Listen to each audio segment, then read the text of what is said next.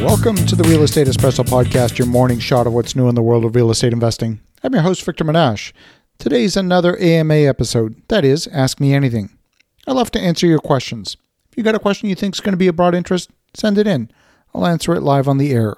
Send your questions to victor at victorjm.com. That's victor at victorjm.com. Today's question comes from Carol in Toronto.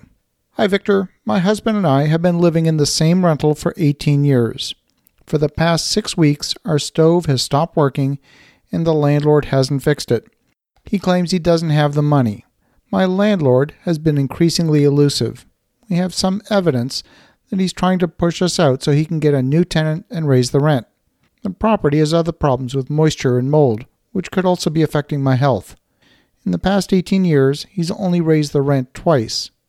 It would cost me far too much to move. I'm hearing that my landlord might claim that the Landlord Tenant Act doesn't apply because the home we live in is on commercial and not residential. There used to be a business located at our property before we lived here. I want to avoid confrontation, but the landlord isn't treating us right. I can't afford to be forced out of my home.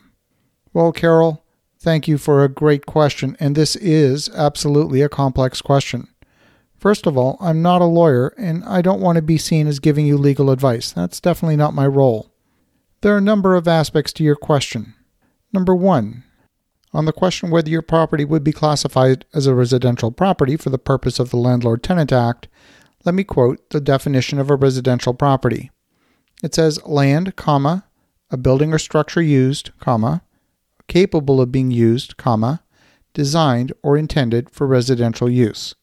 Under that fairly broad definition, I think your property would be considered a residential property, simply by virtue of the fact that it has been a residential property. It's been used as a residential property for the last 18 years. Be hard to argue that it isn't. It's not like the landlord didn't know you were living there. You're clearly paying below market rent, and rents in Toronto have gone up significantly in the past 18 years. You've been getting a very good deal for all these years, and you continue to do so. Number two, in the province of Ontario, landlord tenant issues are governed by the Residential Tenancies Act. And if you have a dispute with your landlord for items regarding your lease, these are judged at the Landlord Tenant Tribunal. And as you're probably aware, this is a slow process. But there's one major exception to where these rules are handled. The issue with the stove is not a landlord tenant issue, but a property standards issue. The same is true for the mold in the property. That too is a property standards issue.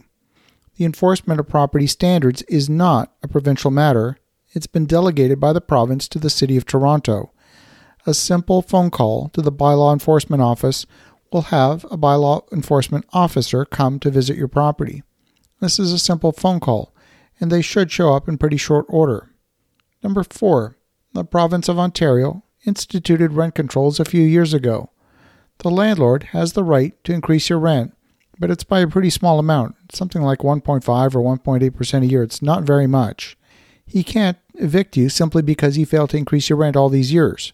The only circumstance that I know of where a landlord can evict a tenant for anything other than non payment of rent is that they intend to occupy the property themselves, something the owner of property has a right to do.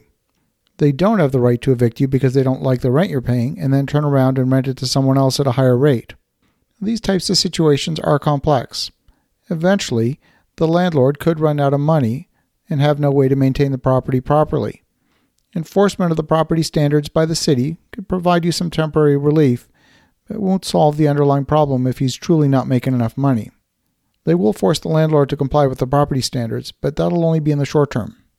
The Toronto Property Standards rules can be downloaded from the City of Toronto website, and page 34 has a section pertaining to kitchen standards that deals directly with your specific situation.